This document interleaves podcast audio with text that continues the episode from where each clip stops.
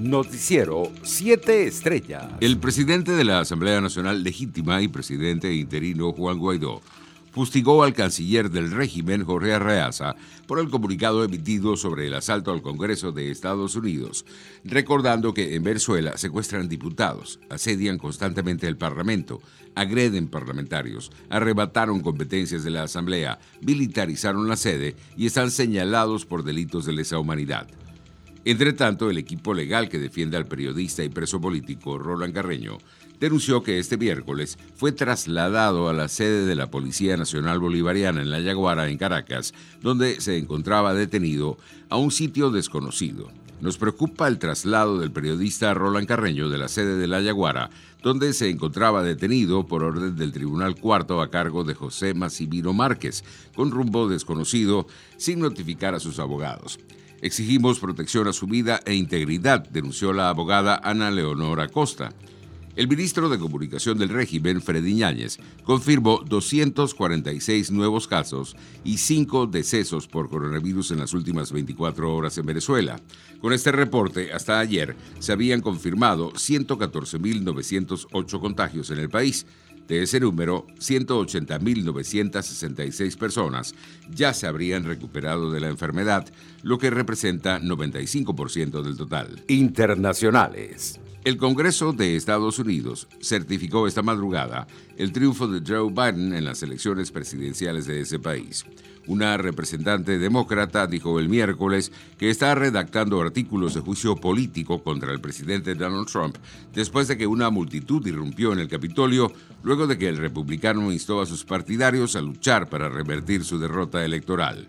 No podemos permitir que permanezca en el cargo. Es una cuestión de preservar nuestra república, escribió en Twitter la integrante de la Cámara de Representantes, Ilham Omar. Por su parte, el primer ministro británico, Boris Johnson, pidió que terminaran las escenas vergonzosas en Washington, donde manifestantes irrumpieron el miércoles en el Capitolio de Estados Unidos en un intento de revertir la derrota en las elecciones del presidente Donald Trump. Estados Unidos representa la democracia en todo el mundo y ahora es vital que haya un traspaso de poder ordenado y pacífico, escribió el mandatario en sus redes sociales. Entre tanto, una doctora que presentó una reacción alérgica a la vacuna de Pfizer y BioNTech contra el COVID-19 en México permanece hospitalizada varios días después de haber sido inyectada, aunque las autoridades de salud aseguraron el miércoles que ha respondido favorablemente al tratamiento.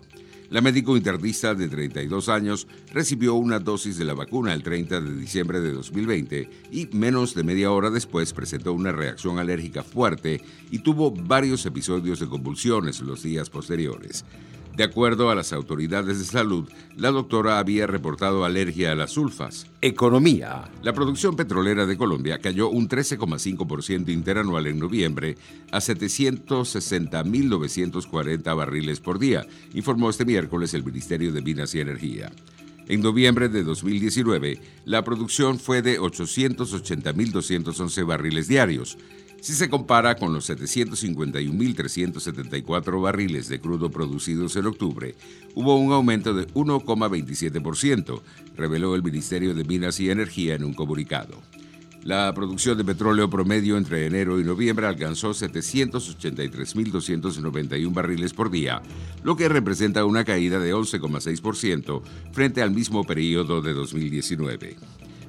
Los precios internacionales del crudo continuaban subiendo en horas de la mañana de este jueves. El WTI de referencia en Estados Unidos se cotizaba en 51 dólares con 8 centavos el barril, mientras el Brent de referencia en Europa se ubicaba en 54 dólares con 69 centavos. Deportes. Boca Juniors y Santos pactaron este miércoles un empate sin goles en el partido de ida de las semifinales de la Copa Libertadores y dejaron en suspenso cuál de los dos jugará la final del torneo el 30 de enero en el Maracaná en Río de Janeiro.